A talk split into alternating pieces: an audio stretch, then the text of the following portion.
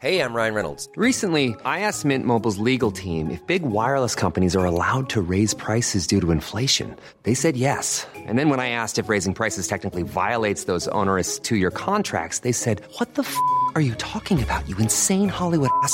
So to recap, we're cutting the price of Mint Unlimited from $30 a month to just $15 a month. Give it a try at mintmobile.com slash switch. $45 upfront for three months plus taxes and fees. Promo rate for new customers for limited time. Unlimited more than 40 gigabytes per month. Slows. Full terms at mintmobile.com. Bonjour à tous, très heureux de vous accueillir sur CNews pour 90 minutes info week-end, l'actualité et nos débats avec nos invités. Ludovine de la Rochère est là. Bonjour. Bonjour Lionel. Ravi de vous accueillir, soyez la bienvenue. Alexis Isard également, bonjour. Bonjour. Soyez le bienvenu. Merci. Et Ludovic Toro. Bonjour Ludovic Toro. Bonjour. Avec toujours vos cartons évidemment, c'est jour de match en circonstance, ils sont là. Je les ai vus, il y a le jaune et le rouge. Oui. Et éventuellement le pipeau, Si ça va trop loin. si ça va beaucoup trop loin. Ça n'arrive quasiment jamais. Les, les débats dans quelques instants, mais d'abord un point sur l'actualité avec Isabelle Piboulot. Une fillette enlevée par ses parents hier au CHU de Saint-Étienne, âgée de 6 mois et présentée comme grande prématurée, elle se trouvait en soins sous respirateur. Le bébé avait été confié à l'aide sociale à l'enfance du fait de carences éducatives repérées dans sa famille. L'alerte enlèvement n'a pas été déclenchée. Selon le parquet stéphanois, le critère de la mise en danger de l'enfant n'était pas rempli. Au moins 12 personnes portées disparues en Italie. Un glissement de terrain est survenu ce matin au nord de l'île d'Ischia, au large de Naples, en raison de fortes pluies. Pour l'heure, le ministre italien de l'Intérieur affirme qu'aucun décès n'est à déplorer. Les autorités appellent les habitants à rester chez eux pour ne pas gêner les opérations de secours. Et puis, disparition de la star de Fame, la chanteuse et actrice américaine Irene Cara s'est éteinte la nuit dernière à son domicile en Floride. Elle était âgée de 63 ans. Son agent a annoncé la nouvelle sur Twitter sans préciser la cause de la mort. Irene Cara était notamment connue pour le tube What Feeling écrit pour le film Flashdance, chanson qui lui avait valu un Grammy et un Oscar en 1984. Mais avant de dérouler l'actualité politique et sociale sur CNews, la Coupe du Monde de football au Qatar, la France joue son deuxième match de poule face au Danemark à 17h aujourd'hui. Sans doute l'adversaire le plus coriace du premier tour. Jacques Vendroux, envoyé spécial d'Europe 1 au Qatar, l'homme aux 15 Coupes du Monde, est avec nous. Bonjour Jacques, vous êtes déjà au stade à Doha. Je suis ravi de vous accueillir mon cher Jacques. Dites-moi, le Danemark, c'est vraiment l'une des bêtes noires des Bleus? Ah oui, parce que les deux derniers matchs qu'on a fait contre le Danemark, eh bien, on a été tout simplement battus. Donc, il faut se, se méfier parce que d'abord, c'est une très bonne équipe sur le plan physique. Et puis, quand vous regardez la composition de l'équipe du Danemark, vous apercevez qu'à 80%, ce sont tous des joueurs titulaires dans les plus grands clubs européens, que ce soit les clubs anglais, que ce soit les clubs allemands, que ce soit les clubs italiens. En tous les cas, c'est du très haut de gamme. Et puis, ils ont un gardien extraordinaire le fils, le fils de Schmeichel, Gaspard Schmeichel, qui est le gardien de l'OGC Nice actuellement, qui a fait un premier match tout à fait fabuleux. Et donc c'est vrai, il faut se méfier. Et si on gagne, on est qualifié pour euh, d'office pour les huitièmes de finale de cette euh, Coupe du Monde de football. Mais franchement, Lionel, je suis en compagnie de, nos amis euh, Lionel Rousseau, Jean-François Pérez et Cyril de la Morinière. Croyez-moi, on est très vigilants à partir de 17h sur Europe 1. Et là, en ce moment, sur, en direct sur CNews, on est dans la tribune de presse. Voilà. Juste un petit mot, juste un vu- petit mot, Jacques. Merci de nous faire vivre l'ambiance, l'atmosphère. Vous êtes en tribune de presse à une heure et demie du, du coup d'envoi avec Oui. vos confrères de- d'Europe 1. Concernant l'équipe de France, on est bien d'accord. Var- Varane revient. Varane sera titulaire. Raphaël Varane revient. Varane revient dans l'axe, ça a été officialisé. Et vous avez un côté droit très barcelonais, c'est-à-dire euh, vous avez Koundé qui joue à Barcelone, Dembélé qui joue à Barcelone, et donc c'est une nouvelle, euh, une nouvelle euh, attaque, euh, en tous les cas une équipe offensive qui va en tous les cas essayer de, de s'imposer. L'ambiance est formidable. On est arrivé au stade tout à l'heure, il n'y a vraiment pas d'embrouille, ça se passe bien, et on attend avec impatience ce match de, de tout à l'heure. Il fait pas trop chaud, la clim, il n'y en a pas. Et puis le stade s'appelle le stade 974, car il a été construit, information de Jean-François Pérez, avec 974 containers. Voilà, vous savez tout. C'est le stade des containers. On le voit effectivement en l'enceinte avec les containers. Merci Jacques Vendroux. Bon match. Merci infiniment. À très vite, mon cher Jacques, pour parler foot euh, avec vous sur CNews et sur Europe revoir. 1. Absolument. Salut Jacques. Bon match. Merci d'être venu sur le plateau de 90 minutes info. Avant d'ailleurs de se plonger dans le reste de l'actualité, un petit tour de table avec euh, nos invités pour savoir si vous êtes déjà sensible aux choses du football. C'est la France qui joue. Alex Isard, et quand la France joue, forcément, tout le monde est derrière les Bleus. On sera tous derrière les Bleus, et moi j'espère euh, quitter votre plateau à temps pour aller voir le match et, euh, et soutenir notre équipe. Si vous n'habitez pas trop loin, ça devrait aller.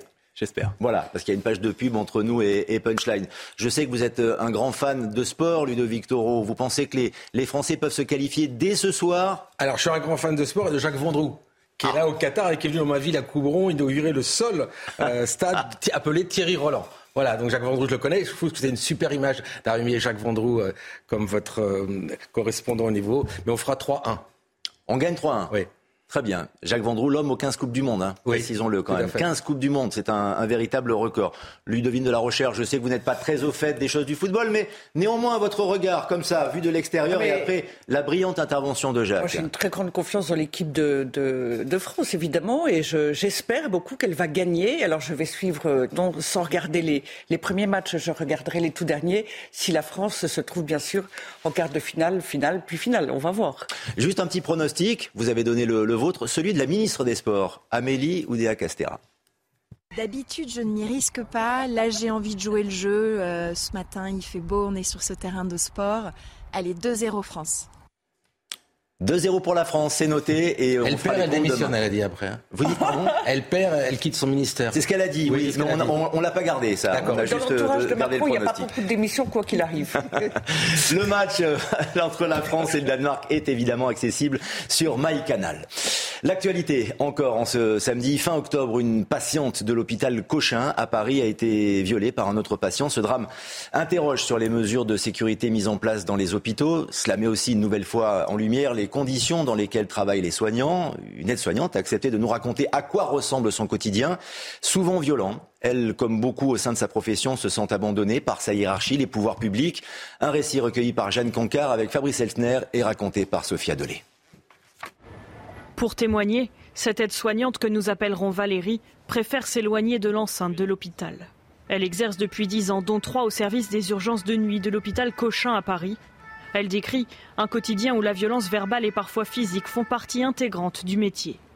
C'est assez souvent aux urgences. Ça peut être euh, physique, euh, des insultes. Euh. Et je sais qu'il y en a dans mes collègues qui ont été menacés de mort. Une violence à laquelle elle a assisté, mais dont elle a aussi été victime. Un jeune patient qui avait, je ne sais pas ce qu'il avait pris, il m'a regardé et en fait il m'a pris par le collier, limite il allait m'étrangler. Et j'avoue que j'ai dû le prendre de force, le mettre assis. Et j'essaie de me débattre, qu'il me lâche en fait, il ne me lâchait plus. Les difficultés de son travail, Valérie et ses collègues les ont régulièrement fait remonter à leur hiérarchie. Le plus souvent sans réponse, ils se sentent abandonnés dans un hôpital qui manque de tout.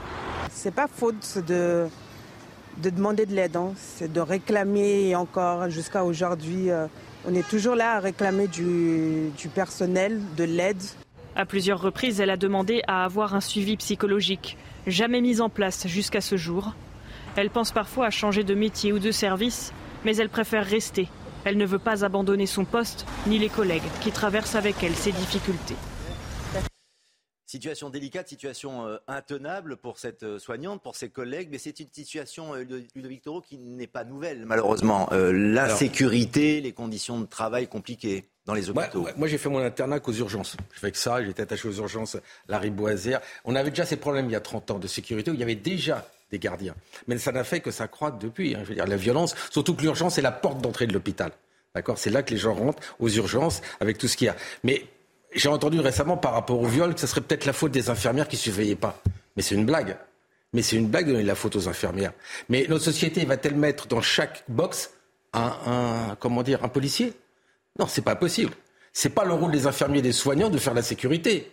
La sécurité, elle, est, elle touche tous les domaines, d'accord? Et là, c'est une catastrophe. Mais c'est vrai que si maintenant, aux urgences, on risque de se faire violer parce qu'on a perdu connaissance, comme cette femme avait perdu connaissance, euh, il y a un moment, il faut arrêter. Déjà que les conditions, les moyens mis en place euh, aux urgences, on en parlera dans, dans quelques instants, sont compliqués. En effet, il y a le risque et la sécurité. Est-ce que Vous avez le sentiment qu'il y a eu une évolution vers le pire à votre époque, lorsque vous étiez interne il y a quelques années. il y avait déjà des actes oui, de violence Oui, parce qu'à l'époque, c'était plutôt les patients psychiatriques. On avait des problèmes avec les patients il y a 30 ans. Mais ça a évolué. Maintenant, c'est tout le monde. Euh, la sécurité aux urgences, c'est un lieu. Aller dans les urgences. Au-delà du fait de l'attente qui devient maintenant insupportable dans un pays européen, la sixième puissance mondiale, l'insécurité est permanente. Il y a, vous savez, la seule profession qui a augmenté autant depuis 30 ans, c'est les agences de sécurité.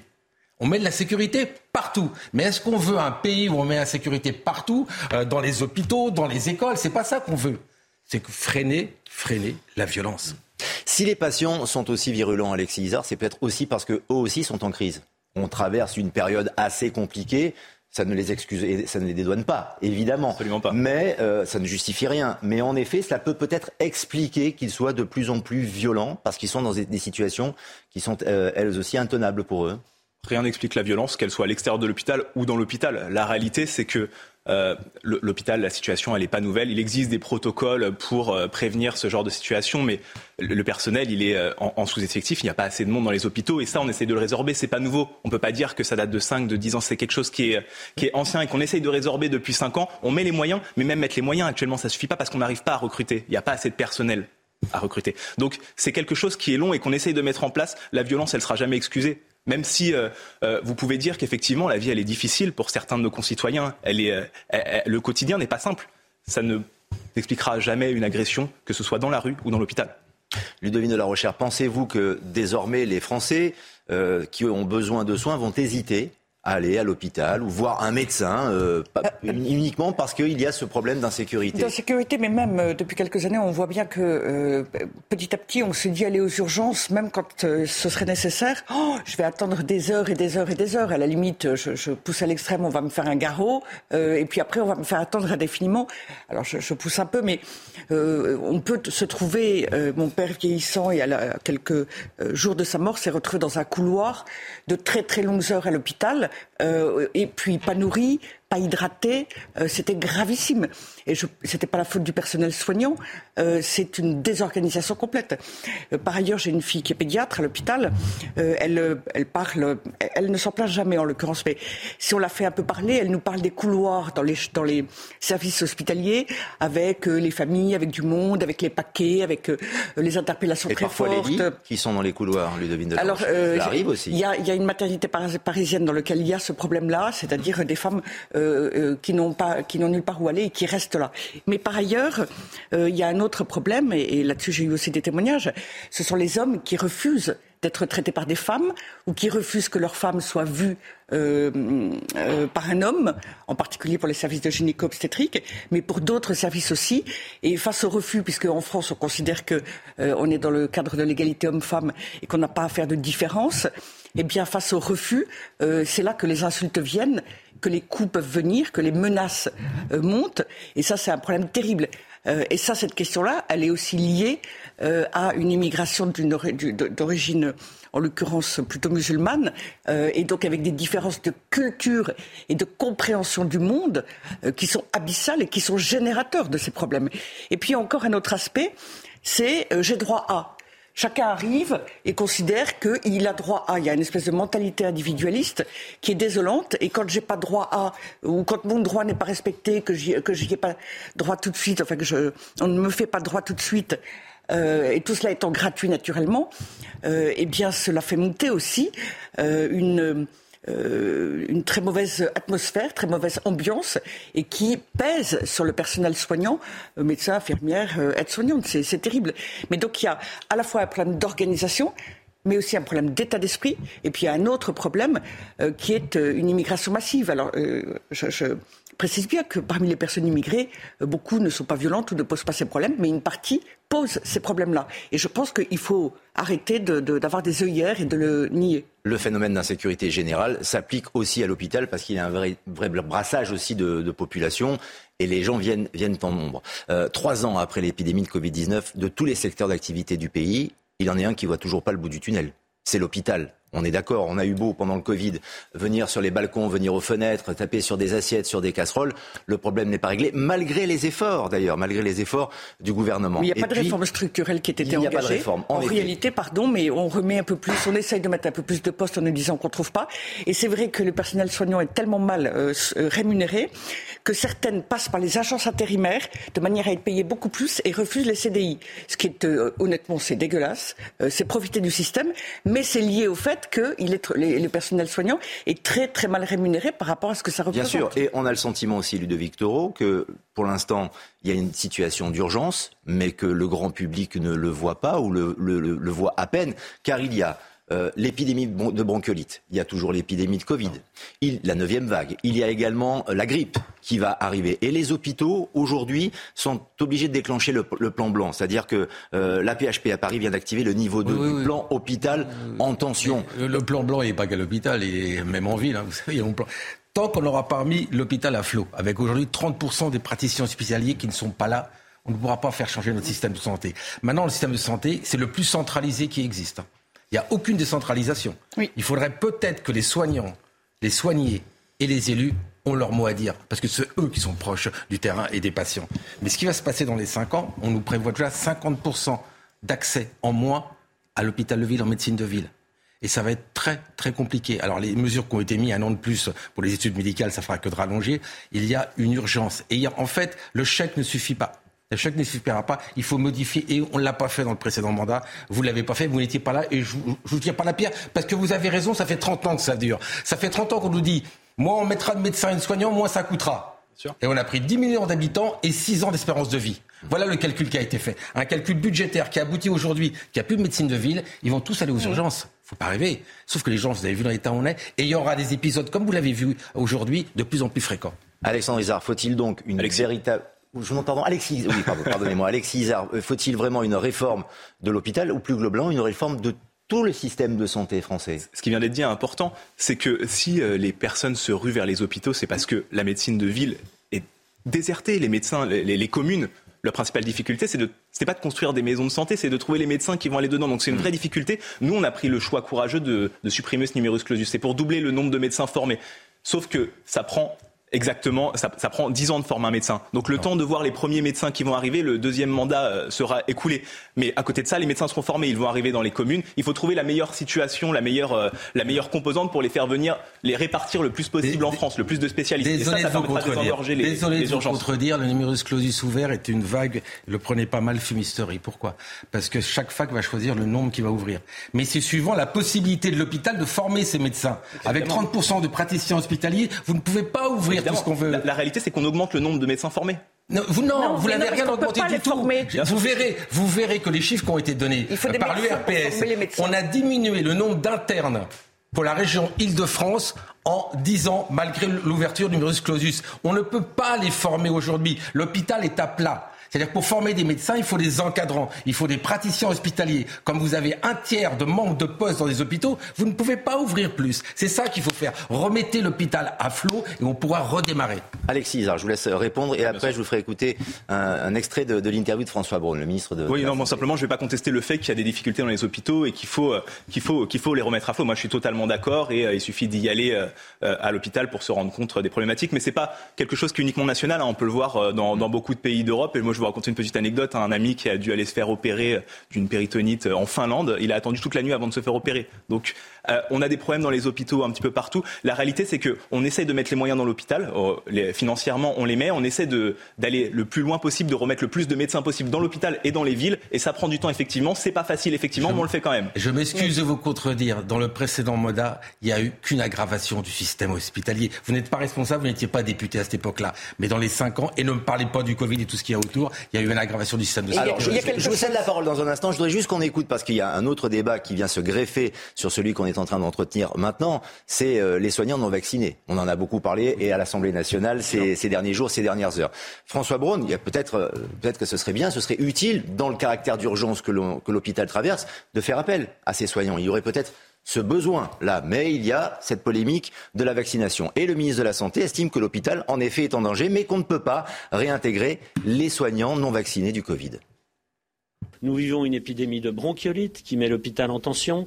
L'épidémie euh, de Covid réaugmente. L'épidémie de grippe arrive.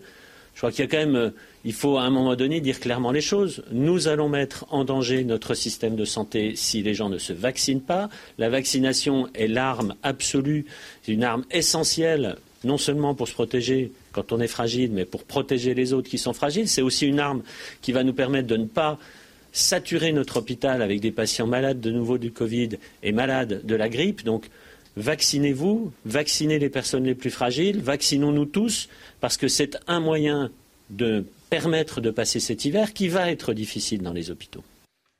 Il y a un caractère d'urgence, Ludovine de la Rochère. Donc peut-être que ces soignants doivent accepter de se faire vacciner pour pouvoir travailler et venir aider ceux qui sont vraiment malades, ceux qui en ont besoin. Euh, on nous dit, alors d'abord, on peut être vacciné et malgré tout être contagieux et avoir le Covid. Euh, et d'autre part, on nous dit qu'aujourd'hui, il y a une immunité collective. Donc les personnes. Et euh, il faut bien savoir que, pardon, l'un des piliers de la bioéthique française, c'est le consentement. Une personne qui ne veut pas d'un acte médical, par exemple un vaccin, a le droit de s'y refuser. Alors il se trouve que là, il y a une espèce de chantage qui est fait, permanent, alors qu'on est sorti euh, du gros euh, de la pandémie, on a besoin de ce personnel soignant, il peut se faire tester régulièrement, mais là, le gouvernement est buté sur cette position, il ne veut pas en sortir. Et d'ailleurs, Emmanuel Macron avait dit, je, je veux les emmerder. Et il le fait jusqu'au bout. Et là, malheureusement, ces soignants euh, sont euh, un peu iconiques euh, et le gouvernement, visiblement, a l'impression qu'il reculerait et qu'il céderait. Et donc, il est faible avec les forts et fort avec les faibles. Mais ils font plus de la politique, ces soignants, plutôt que de faire de la, de la médecine je ou, crois pas, parce qu'on de les la santé. Je ne crois pas, on les entend Ce pas sont les défenseurs d'une idéologie qui refuse le, le, vaccin. Et alors, attendez, il y a, parce qu'il faut savoir que quand on veut être, faire partie du personnel médical, on a des obligations vaccinales, comme pour les pompiers, comme pour les militaires. Donc, ce sont des personnes qui ont toutes, par définition, étaient vaccinées au moment où elles sont rentrées dans leur profession. Mais peut-être que certaines d'entre elles sont inquiètes euh, d'un vaccin euh, qui euh, leur semble, c'est peut-être faux, mais en tout cas c'est comme ça qu'elles le vivent, avoir été fait rapidement avec la technique de l'ARN qui est nouvelle. Ils sont inquiets. Eh bien, médicalement, en droit, ils ont le droit de refuser le vaccin et en principe, ils ne devraient pas être sanctionnés. Mais je voudrais évoquer un autre point, pardon, très rapidement, sur la réorganisation du système de santé qui n'a absolument pas été ouverte. Rien n'a été fait. C'est toujours le même système des ARS euh, euh, dont on a vu pourtant toutes les erreurs. Et entre autres choses, vous avez en France une proportion entre le nombre d'administratifs et le nombre de soignants qui est très euh, anormale, qui est très différente de celle des autres pays. Vous évoquez les autres pays. Et quand on va à l'hôpital, on a affaire, vous savez, on va aux caisses, on paye pour la consultation, on donne des papiers. Et là, on sent bien, pardonnez-moi, qu'il y a beaucoup de monde pour quelques heures de travail. Et là, il y a des choses à revoir rééquilibre à faire sur le plan budgétaire. Ludovic Toro, c'est au médecin que je m'adresse. Cela fait deux ans qu'on vaccine. Alors, on a du recul sur le vaccin, Ludovic Toro, maintenant. Donc, chose, euh, Au bout d'un moment, il faut prendre une décision. Arrêtons de, tergiverser. Oui, de toute façon, je veux dire, la première chose au ministre de la Santé, faites en sorte que les gens préfèrent, je le rappelle, au seulement 10% aujourd'hui des personnes fragiles qui devraient avoir l'ont fait. Ça veut dire qu'on a 90% qui ont plus d'immunité qui diminuent aujourd'hui. C'est ça l'urgence c'est sauver des vies, première chose. Deuxième chose, vous pensez que c'est tous ces soignants qui ont été virés de l'hôpital il y a deux ans, non payés, ils vont revenir à l'hôpital? Mais c'est une blague, ils ont trouvé autre chose pour, pour vivre. Arrêtez. Vous savez, ça c'est une image pour l'entendre. Mais c'est fini, ces gens-là pendant deux ans, il fallait qu'ils vivent. Ils ont fait autre chose. Certains ont été vexés, ont été autre part, tout simplement. La question ne se pose pas là aujourd'hui. La question, elle se pose aujourd'hui. Vaccinons ceux qui sont en difficulté et qui risquent de mourir dans les prochains mois. Et aujourd'hui, c'est un échec du gouvernement et du ministère de la Santé. Alexis votre, votre sentiment sur la position du gouvernement, évidemment, sur, euh, sur les, les, vaccins et aussi sur ce personnel soignant, parce que même si certains ont trouvé du travail ailleurs, il existe encore une cellule de, de soignants qui pourrait être réintégrée, Alexis Isard, et on a besoin d'eux. Moi, très sincèrement, je crois que le, les deux années de Covid qu'on a vécues nous ont appris quelque chose, une certaine morale, c'est qu'on devrait laisser les politiques faire de la politique et les médecins faire de la médecine. Là, en l'occurrence, l'Académie de médecine dit qu'il ne faut pas réintégrer ces, ces personnels soignants dans l'hôpital. Pourquoi il ne faut pas les réintégrer? C'est qu'on a le Covid. Non, non, l'Académie de médecine n'a pas dit cela. L'Académie de médecine a dit ça, je suis désolé. Non, non, vous confondez avec la haute autorité de santé. Ce qu'il faut avoir en tête, c'est que le, le, le Covid, il n'a pas disparu on a une certaine immunité grâce au fait qu'on soit vacciné. Il y a des personnes, euh, moi je suis politique, je, viens d'une circonscription, j'y suis très souvent, euh, je vois des personnes âgées, des personnes, mmh. des personnes sensibles qui peuvent avoir peur de rencontrer des personnes qui soient sans masque, qui soient non vaccinées. On va leur dire demain qu'elles ne seront pas sûres, elles ne seront pas en sécurité à l'hôpital, qu'elles vont aller à l'hôpital et qu'elles pourront se faire contaminer. Elles vont avoir peur. L'hôpital, il doit non, rester un arrêtez, sanctuaire. et c'est pas normal que les personnels ils feront des de tests, santé ils auront trois masques.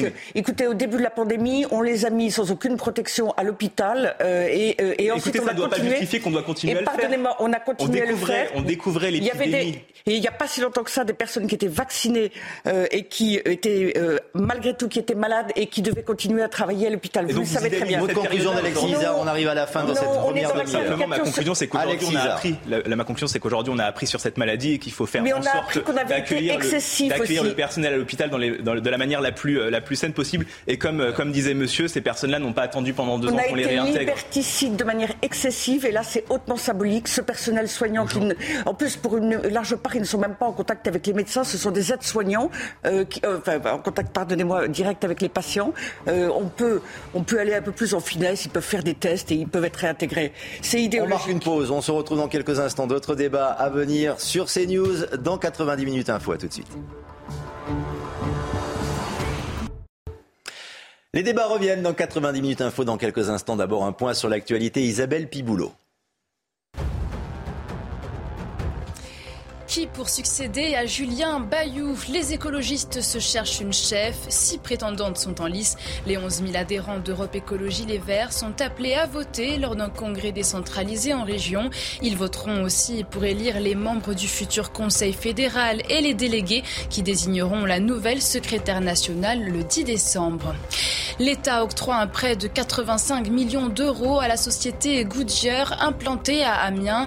Le but est d'aider le site à se moderniser. Ce prêt avait été acté lors de l'annonce d'une subvention par le gouvernement en mars dernier. En retour, le fabricant s'était engagé à investir 100 millions d'euros pour permettre à l'usine de produire des pneus de plus haute valeur ajoutée. Dans l'actualité internationale, l'Ukraine commémore le 90e anniversaire de l'Holodomor, période de famine provoquée par le régime stalinien dans les années 30. L'Ukraine engrange ce samedi les promesses de soutien face à Moscou. Plusieurs dirigeants européens ont fait le déplacement à Kiev. La Russie paiera pour cet événement tragique et pour ses actions dans la guerre actuelle, a déclaré le chef de l'administration présidentielle ukrainienne. La colère monte en Chine. Un incendie mortel s'est déclaré dans le nord-ouest du pays et les habitants sont vent debout sur les réseaux sociaux. Ils dénoncent la stricte politique zéro Covid pratiquée par Pékin, une stratégie qui, selon les internautes, a ralenti les secours. Dix personnes ont été tuées et neuf blessées. Dans quelques instants, débat autour de l'insécurité dans les transports en commun avec nos invités. Mais d'abord, la Coupe du Monde de football au Qatar. En cas de victoire contre le Danemark, tout à l'heure, les Bleus seraient qualifiés pour les huitièmes de finale. Les supporters retiennent leur souffle. Beaucoup vont d'ailleurs suivre le match en groupe, comme dans ce bar parisien où vous vous trouvez, euh, Mathieu Rio. Et l'ambiance euh, commence à monter apparemment à une heure du coup d'envoi? Exactement, ça commence à monter. Vous pouvez voir sur ces images de Jules Bedeau, il commence à y avoir du monde qui s'installe dans ce bar qui peut accueillir jusqu'à 500 personnes. Vous le voyez, certains ont pris euh, leur bonne place juste devant l'un des 11 écrans qui est présent euh, dans ce café. Vous voyez ce bar qui est richement décoré évidemment pour l'occasion avec les 32 drapeaux des nations qui participent à ce mondial. Alors je suis avec Victor qui est responsable dans ce café. Il va nous expliquer comment le restaurant s'est organisé en amont pour, euh, cet événement qui va accueillir euh, beaucoup de personnes.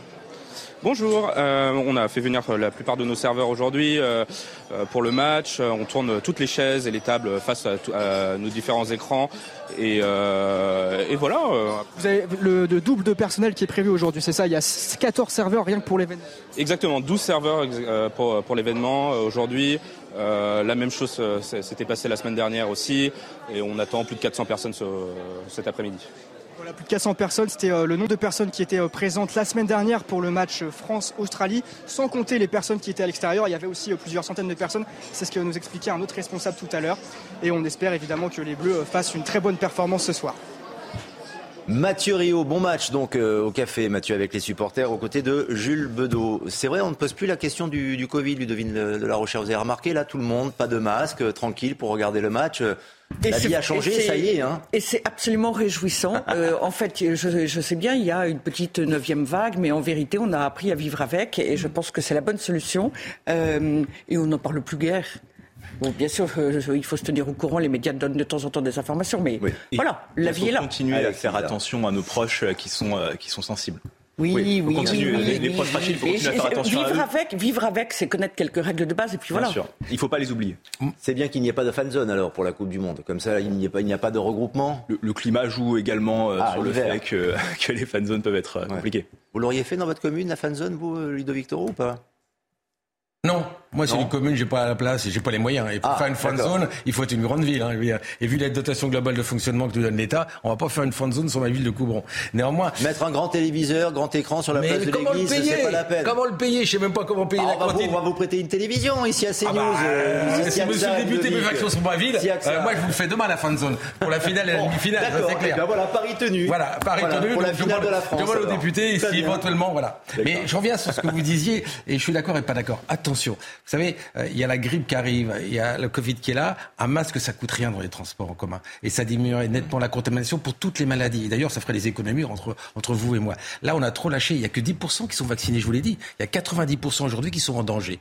Donc attention, on peut encore mourir du Covid. Aujourd'hui, il y a des décès tous les jours. Je dis pas qu'il faut être aussi dur, je dis pas qu'il faut tout fermer. Je dis attention, soyons prudents.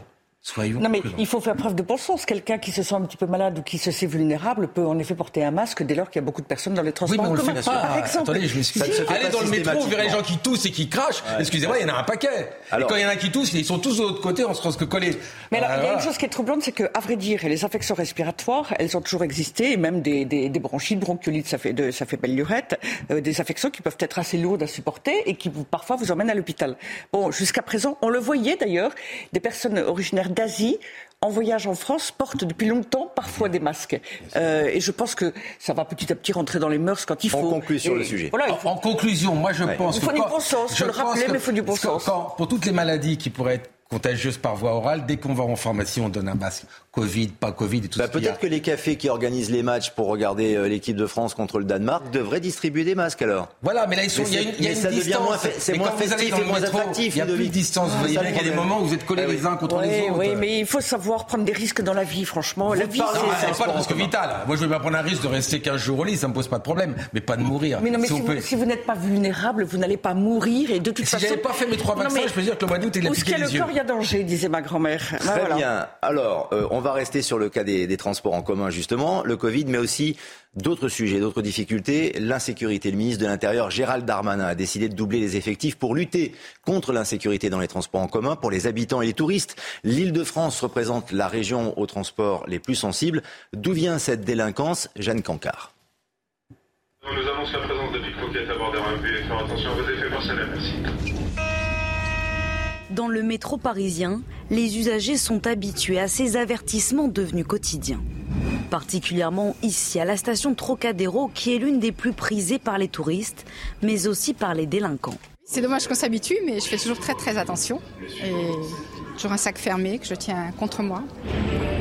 D'après les chiffres du ministère de l'Intérieur ces derniers mois dans les transports en commun en Ile-de-France, le nombre de vols avec violence a baissé de 27% et le nombre d'agressions de 21%. Mais ce phénomène semble pourtant impossible à endiguer face à une délinquance étrangère bien implantée. Au fur et à mesure des interpellations et des investigations, on constate qu'il y a des véritables filières issues notamment de l'Afrique du Nord ou subsaharienne qui organisent finalement des réseaux de passeurs pour pouvoir permettre notamment à ces mineurs étrangers isolés ou ceux qui prétendent l'être de pouvoir accéder au territoire national et d'aller dans ces secteurs très touristiques où ils agressent violemment des victimes pour voler des colliers, des téléphones portables, des sacs à main, des objets de valeur. Dans les transports en commun en Ile-de-France, 93% des mises en cause pour des vols sans violence sont identifiés comme étrangers. Pour les vols avec violence, ils sont plus de 80%. Parmi eux, certains font déjà l'objet d'une obligation de quitter le territoire français.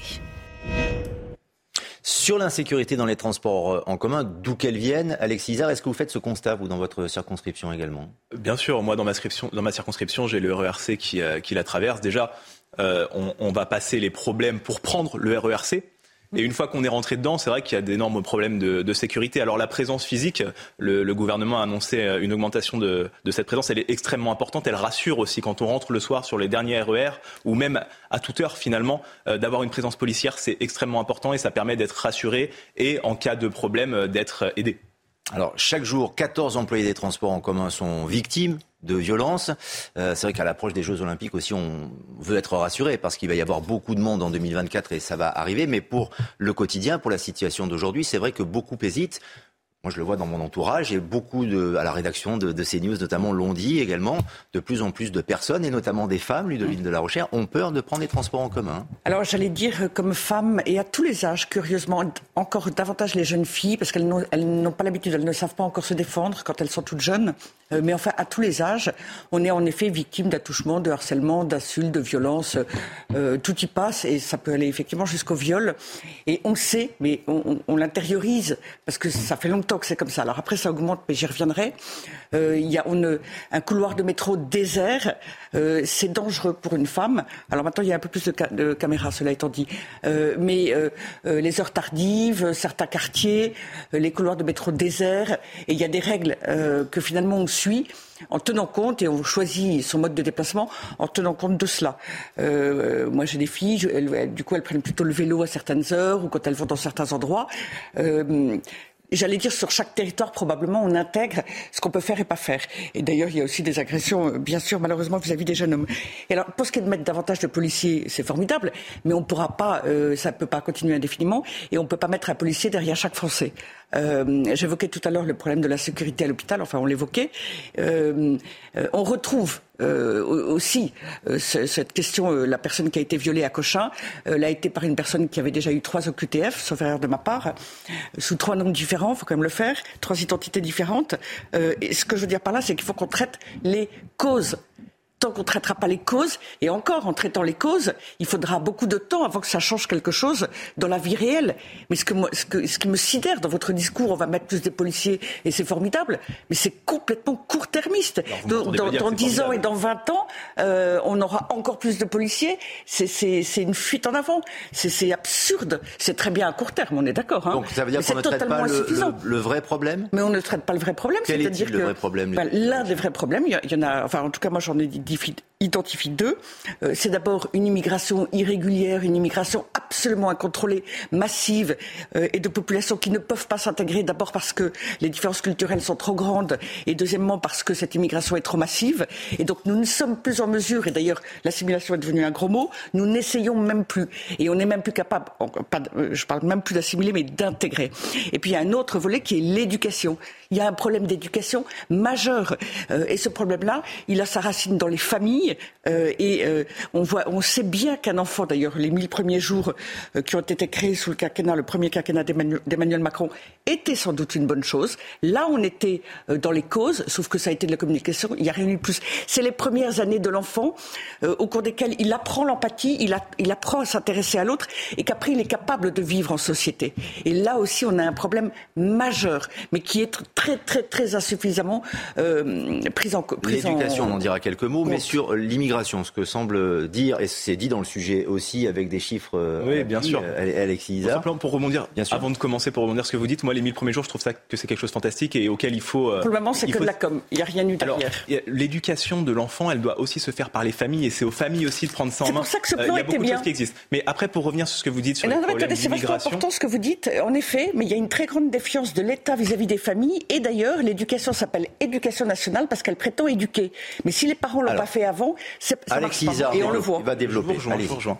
Euh, ce, que, ce, que, je veux dire, c'est que euh, le, le, fait de mettre plus de policiers ne, ne vient pas faire qu'on n'agit pas sur l'immigration. On va également faire une loi pour renforcer les, les, procédures, pour diminuer le nombre de recours des OQTF, parce que c'est ça le problème quand vous nous dites qu'ils ont de multiples OQTF, c'est qu'il y a des recours, à, à, des multiples recours, plusieurs dizaines de recours, ce qui font que ça prend une éternité et qu'entre-temps, ils ont le temps de disparaître. Aujourd'hui, une personne sous OQTF va être mise sur le fichier des personnes recherchées, ce qui fait que quand elle aura disparu, on aura le moyen de la retrouver. Donc vous pouvez pas dire qu'on n'agit pas sur ce volet-là, on agit également, euh, mais ça ne nous empêche pas d'aller mettre de la police sauf pour part, la loi, la loi, elle est même pas encore présentée. Bien elle, sûr, est même elle va pas arriver, il faut laisser le temps au et, calendrier et puis parlementaire. Quand on voit les annonces de M. Darmanin et qu'on voit en face les résultats, quand Mais on voit l'arrivée de l'Océan Viking et quand on voit que tout le monde Vous pouvez compter en tout cas sur les le parlementaires pour travailler sur ces sujets-là. On est beaucoup à s'y intéresser et, et- et vous pouvez croire en notre. en Voilà, notre Il y a des, en tout cas, non, mais il faut reconnaître qu'il y a des Oui, efforts oui, qui sont c'est une faits. bonne On, nouvelle. on double les effectifs. euh, déjà, c'est un premier point. Mais en effet, il faut peut-être, euh, Ludovic Toro, euh, régler le, le problème là, là où, euh, là où il se, attendez. se situe. Regardez, le problème,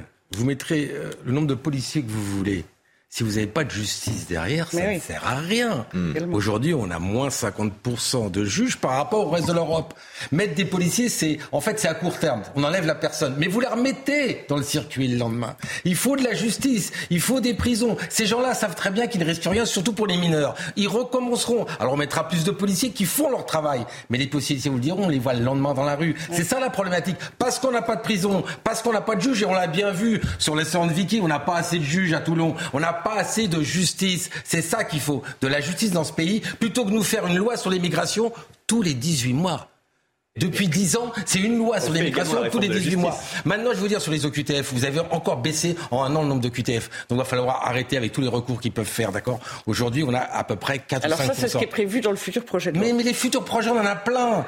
On en a plein de futurs projets. mais le problème, c'est que quand on voit les chiffres, enfin, à chaque fois, il y a des chiffres qu'on donne aux citoyens. Mais les citoyens voient à la fin qu'en fait, les OQTF diminuent et que c'est une galère non. de. En fait, le problème, c'est que le nombre d'OQTF augmente, mais le pourcentage d'OQTF réalisé diminue. C'est ça que vous voulez dire Non, non, je veux dire que les OQTF augmentent parce que tout simplement, il y a de plus en plus d'immigration à contrôler. Première chose. Donc c'est normal. Mais en nombre de pourcentage d'OQTF remis à l'extérieur, il y en a de moins en moins. et donc, et, aujourd'hui, excusez-moi, aujourd'hui, ce que dit l'Europe avec Darmanin que j'ai vu, il a rien dit du tout.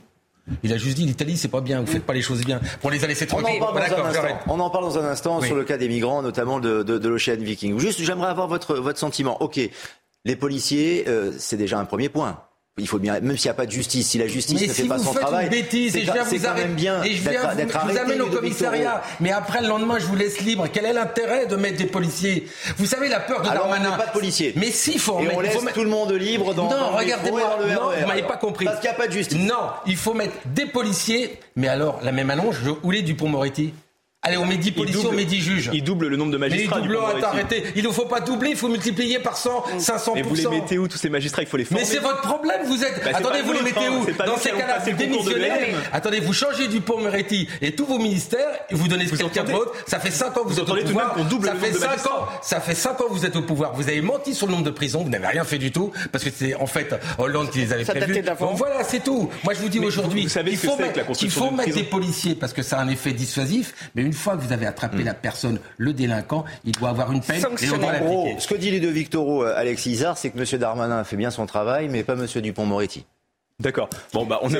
moi, mais, je, mais je, je, le résume comme le ça. Couple, le couple police et justice ne fait qu'un. Sauf qu'aujourd'hui Dupont-Moretti a disparu. La fin est vraie. Et on Alex Darmanin. Laissez répondre Alex Non, non, non mais la, la, fin de ce que de ce que dit Monsieur est vrai, c'est que le couple justice, euh, justice et, et, sécurité, ça, ça doit ça doit aller ensemble. Mais on a une réforme de la justice où on double le nombre de magistrats, on diminue aussi la durée des la durée des, des enquêtes parce qu'il faut réussir à faire en sorte que les euh, que les magistrats puissent mieux travailler. Et aujourd'hui, ils mettent plusieurs, plusieurs mois, pour, ils mettent même des dizaines de mois parfois pour résoudre des enquêtes. Il faut leur donner les moyens de les résoudre plus rapidement et ensuite il faut doubler le nombre de magistrats. Il faut leur faut, mettre plus. Il faut, ça fait 5 ans que vous êtes au pouvoir. Mais c'est ce qu'on fait, on le fait. De la. Alors, il faudrait quand même, outre M. Dupont-Moretti, qu'on entend d'ailleurs bien peu là-dessus, et euh, M. Darmanin, il faudrait aussi que M. Papendiaï se réintéresse à l'instruction des enfants et qu'il y ait un ministère de la famille. Il n'y en a plus depuis les débuts de, de, de, du, depuis le début on du l'éducation tout à l'heure, Avec notamment le, partie, le, le, rapport sur les sixièmes et les CE1. Mais ce que je voulais dire, c'est que euh, les députés, et j'entends ce que dit euh, monsieur, euh, il y a en fait, aujourd'hui, il y a une petite prise de conscience. Emmanuel Macron, même Gérald Darmanin font le lien entre effectivement le taux d'immigration et l'augmentation de la délinquance. Mais c'est tellement timide. Et vous évoquez des mesures qui iront dans le bon sens, mais c'est des gouttes d'eau dans l'océan. En fait, il faudrait un changement de paradigme. Et l'autre jour, sur ce plateau de CNews, j'entendais Gérald Darmanin qui annonçait en effet les mesures de ce futur euh, projet de loi, mais qui en même temps disait à son interlocuteur, oui, oui, en effet, moi je suis favorable à l'immigration. Si vous n'êtes pas d'accord avec moi, disait-il, alors effectivement là on peut plus rien faire. Le fait est que euh, votre majorité reste favorable à l'immigration et que celle-ci n'a pas cessé d'augmenter depuis 2017. Et le problème, il est là. Alexis Zard pour répondre et ensuite. Bien sûr, mais moi je vais vous dire, on, on, on, peut ne pas être cynique sur le, sur le thème de l'immigration, on peut y être favorable d'une certaine manière. On a des étudiants qui arrivent étudier chez nous, qui viennent du monde entier, c'est de l'immigration. On a des personnes qui viennent travailler chez nous, qui viennent de, de différents on pays, et peu importe de quel pays ils viennent. C'est l'immigration illégale qui pose un problème. C'est l'immigration illégale, pas l'immigration qui pose un problème. Alors, et là, c'est ça que Gérald Darmanin essaie de vous dire. L'immigration, en tant que telle, quand elle est régulée eh ben et qu'elle est bien gérée, elle, ne pose pas de problème. Vous savez ce que veut faire l'Europe? Comme l'Europe veut qu'il y ait moins d'irréguliers, en fait, la solution que propose l'Europe là dans un pacte qui sera bientôt adopté, c'est d'augmenter le nombre de visas. Et donc, en fait, si vous voulez, on triche véritablement et on élabore des lois ou des pactes quand c'était au niveau européen euh, qui ne font que créer ces dysfonctionnements, créer cette situation. On se rend extrêmement faible et on n'est pas capable de voir qu'on ne peut plus euh, intégrer. C'est devenu et c'est beaucoup trop massif. Il faudrait s'arrêter, en tout cas pour un certain nombre d'années, et intégrer cette population. L'immigration en Europe, euh, on en parle tout de suite. Et je vous céderai la parole, Ludovic Toro, parce que je sais que c'est un sujet qui vous passionne particulièrement et il est intéressant de toute manière. Gérald Darmanin, qui a participé à une réunion à Bruxelles avec ses homologues européens après l'épisode de l'Ocean Viking et le refus de l'Italie donc d'accueillir ce bateau de 230 234 migrants, la France a rappelé à l'Italie ses obligations. Un plan d'urgence pour éviter que cela se reproduise a également été approuvé. Les détails de Michael Dos Santos. Avant ce sommet extraordinaire, Gérald Darmanin avait annoncé la couleur. Si Rome refuse l'accueil de bateaux de migrants, Paris n'accueillera pas les 3500 demandeurs d'asile arrivés en Italie. Si euh, l'Italie ne prend pas euh, les bateaux, n'accepte pas le droit de la mer et, le port euh, le plus sûr, il n'y a aucune raison que le pays qui fait les relocalisations, la France et l'Allemagne, soit le même pays qui accueille les bateaux, qui accueille les migrants directement d'Afrique ou d'Asie. Des relocalisations de migrants à l'arrêt, relancées grâce au plan d'action d'urgence de la Commission européenne sur la Méditerranée. Approuvé par les 27 pays membres, dont l'Italie, il contient 20 mesures pour éviter un nouveau scénario identique à celui de l'Ocean Viking. Parmi elles, le renforcement de la coopération avec certains pays africains, mais aussi d'autres points défendus par Gérald Darmanin. Nous devons rappeler à chacun euh, ce qu'est le droit de la mer, évoquer le fait que les ONG qui sont euh, en Méditerranée euh, sont là évidemment pour sauver les personnes et évidemment en aucun cas pouvoir être en lien avec une quelconque organisation de passage. Et puis surtout rappeler que les pays du sud de la Méditerranée doivent également ouvrir leurs ports. Le ministre de l'Intérieur a également invité à Paris son homologue italien, signe d'une convergence de positions. Ce que l'on peut constater, Ludovic Toro, c'est que cette euh, crise franco-italienne a ravivé la, la sensibilité euh, sur la, la solidarité entre euh, les pays de l'Union européenne et qu'il y a des désaccords profonds. Mais la réunion, on n'a rien sorti en fait. Il n'y a rien de nouveau. Plan d'urgence. Qu'est-ce qui a été Plan d'urgence, justement, pour qu'il y ait une meilleure d'urgence J'ai pas cohésion. compris le plan d'urgence. J'ai pas compris ce qu'ils ont mis en plus. Si c'est, on va aller les revoir. Pour les, Italiens, c'est pas bien. Et vous, le pays du Maghreb, c'est pas bien. Euh, C'est ça les, les- les plans? Si je fais les mêmes plans, moi, dans ma mairie, comme truc, c'est rien qu'avance. Hein. Et des plans, c'est bon. On veut des actions et des faits. Il n'y a rien qui a été annoncé. Et puis, les gentils Darmanin dit, euh, nous, les Italiens, on va pas prendre les 3500. Mais monsieur Darmanin, vous avez pas de cœur ou quoi? C'est ce qu'il nous dit tout le temps. Donc, arrêtez. Et là, il fait comme d'habitude, c'est-à-dire il fait rien. Mais je vous rappelle quand même le, le pacte de l'immigration 2020 de l'Europe euh, de Ursula von der Leyen. Le plan prévoit enfin que les migrants sauvés en mer seront tous accueillis au sein de l'Union européenne et non renvoyés chez eux. La Commission recommande aussi que les États membres ne poursuivent pas les ONG des missions de secours en Méditerranée. Ce plan est applicable aujourd'hui, ce sont les règles. Alors, Darmanin, il arrête de nous faire genre j'y vais là-bas, mais il n'y a rien qui est sorti. Dites-moi ce qui est sorti, monsieur le député, j'ai rien contre vous. Mais dites-moi ce qui est sorti aujourd'hui, si ce n'est. Il faut dire aux. Italiens qu'ils fassent attention et les gens du pays du Maghreb de prendre le gens leur port. Qu'est-ce qui est sorti? Qu'est-ce qui est sorti comme règle applicable avec des sanctions? Aucune. Donc rien ne se passera. Vous voulez, vous voulez répondre, sachant que euh, cette année, les entrées irrégulières aux frontières extérieures de l'Union européenne sont en forte hausse. Hein. Ouais, non, mais bien sûr, bien sûr. 290 000 sur les, Entrées euh, sur les dix premiers mois. Entrées irrégulières qui Entrées s'ajoutent irrégulières, qui bien. s'ajoutent aux entrées régulières. Il Bien faut sûr, quand même le savoir. Bien. Simplement pour Avec une augmentation considérable du, du nombre de visas qui sont donnés, euh, je le disais tout à l'heure, euh, depuis le début du règne d'Emmanuel Macron. Allez. Non, non, oui, simplement, moi je suis, je suis d'accord. Et là, vous nous lisez des recommandations du, du, du- du Conseil européen Non, c'est pas des recommandations, c'est une C'est- application. c'est dans le- dans la phrase que vous avez lue, il y avait marqué, c'est une pacte qui a recommandation. été signé Bah, c'est par le plan tous les pays qui a européens. été décidé a cette réunion. Voilà, donc vous pouvez pas faire autrement. Ce que, ce, que, ce, que, ce que fait Darmanin, il fait son, son travail de ministre, il fait de la diplomatie avec, euh, avec l'ensemble des pays. Il le fait avec l'Italie, il le fait avec l'ensemble des pays où il a besoin de créer des relations diplomatiques pour traiter le sujet de l'immigration. Vous ne pouvez pas dire d'un côté que rien n'est fait et de l'autre côté que quand euh, faite, arrêtez. ne C'est pas en critiquant l'Italie qui a mis au pouvoir euh, une personne comme Ursula von der Leyen, on pourrait le dire aussi, qui donne des leçons à tout le monde. C'est ça l'Europe où on critique les autres qui ont été euh, élus d'une façon républicaine. Je, je suis désolé. C'est pas ça. Moi, je pense que la diplomatie ne marche pas seulement par des poignées de main et des réunions, mais par des faits et des résultats. Voilà ce que je vois en termes de diplomatie. Et aujourd'hui, rien ne marche en termes de diplomatie. En lien avec votre propos, je vous cède la parole, Ludovine de la Recherche. Juste, je vous soumets le sondage, c'est ça CNews. Des questions ont été posées aux Français. Et regardez, pour une majorité de Français, 77%, la politique migratoire est un échec. Donc même les Français, la population française, estime que euh, la politique migratoire a échoué. Euh, C'est-à-dire que si le sondage a été fait en plus après l'Océan Viking et après toutes les affaires successives et sûr. après le meurtre de Lola et tout, c'est une, une évidence qui saute aux yeux de tous les Français. Euh, nos élites, en particulier euh, gauchistes euh, et une grande partie de nos médias, ont nié ces problèmes pendant des années et des dizaines d'années, mais aujourd'hui ça ne marche plus. Euh, le, en fait, le projet, le pacte qu'évoque Ludovic Toro, euh, c'est un pacte qui a été élaboré mais qui n'est pas encore adopté. Euh, et c'est celui que j'évoquais, euh, qui prévoit pour avoir moins d'irréguliers, il dit il faut moins d'irréguliers, mais quand on lit le texte, la méthode c'est de euh, donner encore davantage de visas. C'est une hypocrisie incroyable.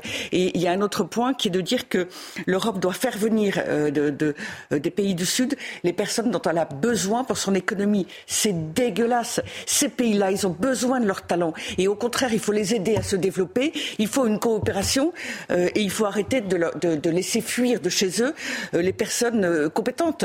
Euh, c'est- d'un cynisme absolu. Alors vous allez me dire, je suis naïve, je suis béate, etc. Bah oui, il y a des politiques qui recherchent le bien commun et d'autres pas. Et nous, on crève de ça. Et par ailleurs, en ce qui concerne l'Italie, l'accord qui avait été passé sur la question de l'immigration entre États européens était un accord qui était volontaire. C'est-à-dire que quand Mme Meloni a dit je m'arrête là, je n'accueille pas, elle en avait en réalité le droit, ce que M. Darmanin ne dit pas. Premièrement. Deuxièmement, il y a eu un change- changement de, ma- de majorité en Italie. Alors peut-être que M. Darmanin s'en est pas rendu compte, mais à un moment donné, il faut qu'il prenne acte. Et troisièmement, euh, cette question de, ces populations dont on va en mettre un certain nombre là, et puis d'autres ici, et puis encore ailleurs, mais c'est inhumain, ce sont pas des pions, c'est déshumanisant, c'est écœurant. Et de toute façon, ces 3500 personnes que la France, que M. Darmanin ne veut plus accueillir, elles ne sont déjà probablement plus en Italie depuis très longtemps, et voire elles sont déjà à Calais, puisque ce qu'ils veulent, c'est l'Angleterre pour une grande partie, l'Allemagne. Euh, donc tout ça, tout ça c'est c'est de la fumée. Que va-t-il se produire, Ludovic. Toro Que va-t-il se produire si un nouvel Ocean Viking, demain, après-demain, il y en a eu un autre, arrive, euh, savez, Viking, en Méditerranée, au large de l'Italie la France Viking, c'est le résumé de tout ce qui se passe en termes d'immigration. C'est-à-dire que L'Ocean Viking est parti de Libye, a fait trois arrêts là-bas, a fait trois arrêts en montant un peu plus haut est arrivé chez nous. Personne n'en voulait, il est parti là. On a dit on va tout régler et c'est une catastrophe. Darmanin, il ferait faire un comeback par rapport à tout ce qu'il annonçait. En fait, on n'a pas de justice, on n'a pas de quoi gérer et on ne sait pas comment faire toujours. Donc voilà, à un moment, il va falloir mettre des vraies règles et comment on peut faire. L'Ocean Victime, mais demain, il y en aura un autre et qu'est-ce qu'on va dire? Mais il y en a eu un Est-ce que la France a eu raison d'accueillir ces, ces migrants? Regardez ce que dit le sondage Odoxa Le Figaro. La France a-t-elle eu raison d'accueillir ces, ces migrants? Et j'aimerais avoir votre, Hum votre sentiment. 53% le gouvernement a eu tort, 46% le gouvernement a eu raison. C'est tout de même très très serré, Alexis Isard. Même les, les Français, et au- dans le cadre d'un sondage, n'arrivent pas à se départager sur cette question. C'est très très serré et on voit bien que euh, le pourcentage de personnes qui estiment que euh, le gouvernement ne va pas assez loin sur les sujets de l'immigration et les personnes qui estiment que la France aurait dû accueillir euh, ce, euh, ce, ce bateau de migrants ne sont pas les mêmes. On peut à la fois estimer que l'immigration est mal gérée, si vous voulez même, et quand même estimer que ce bateau devait être accueilli. Il y a deux sujets. Il y a un Mais on sujet qui est de traitement de- d'un flux migratoire qu'il faut prendre en compte. Un flux migratoire illégal, il faut le prendre en compte et il faut réussir à mieux le traiter. On est tous d'accord autour de cette table. Et il y a le sujet de vie humaine. On a le bateau derrière, euh, derrière nous où on peut pas laisser des êtres humains sur un bateau et mourir. On a eu un bateau qui a coulé euh, au large de la, au large de la Manche, je crois. On peut pas laisser ce genre de situation Mais- arriver. mais on est évidence. des êtres humains. On est le pays des droits de l'homme et on doit le rester. On doit Mais, mais, de- mais de- là-dessus, de on a. conclut là-dessus, de Victor. Très clairement, oui. Mais ça a été un échec absolu. Le côté humanitaire, je veux bien, mais c'est un échec absolu. Les gens sont tous partis, les jeunes sont dans les routes, on sait même pas où ils sont, et la plupart vont essayer de traverser la Manche, et certains vont mourir. Voilà le bilan, en fait, d'une immigration qu'on n'arrive pas du tout à gérer, même pas à contrôler, à gérer quand on l'accepte. Vous avez raison, il faut mieux traiter ces situations-là, mais on ne laisse pas mourir des gens au milieu de la Mais mer. non, mais le, le problème, c'est qu'on est tellement faible qu'on n'a pas été capable euh, de dire que cette population, elle devait être sauvée, mais dès lors qu'elle était en danger. Mais la Tunisie était le pays qui était le plus proche pour commencer. C'était pas à nous, c'est d'abord aux responsables de ces États Et africains. jeter un petit coup d'œil aussi au film récent qui s'appelle Les Nageuses, l'histoire vraie de deux championnes de natation syriennes, dont une a participé aux Jeux Olympiques. Histoire poignante parce qu'il s'agit de deux migrantes, effectivement. On marque une pause et on se retrouve dans quelques instants sur CNews. La troisième et dernière partie de 90 minutes info week-end avec euh, Ludovine de la Rochère, avec Alexis Isard et Ludovic Taureau et un point sur l'actualité, Isabelle Piboulot. Dernière ligne droite pour les trois candidats à la présidence des Républicains. Un grand oral pour Éric Ciotti, Bruno Retailleau et Aurélien Pradier qui ont défendu leur programme pour achever de convaincre près de 300 délégués de terrain. Environ 91 000 adhérents LR sont invités à voter par voie électronique avec un premier tour le week-end prochain. À partir de janvier, le gouvernement va expérimenter un pack nouveau départ pour accompagner les victimes de violences conjugales. Il pourra s'agir d'une allocation, d'un système coupe-fil pour la garde des enfants, d'une insertion professionnelle ou d'un hébergement d'urgence. Le but étant de simplifier les démarches pour les victimes et qu'un seul interlocuteur déclenche les mesures.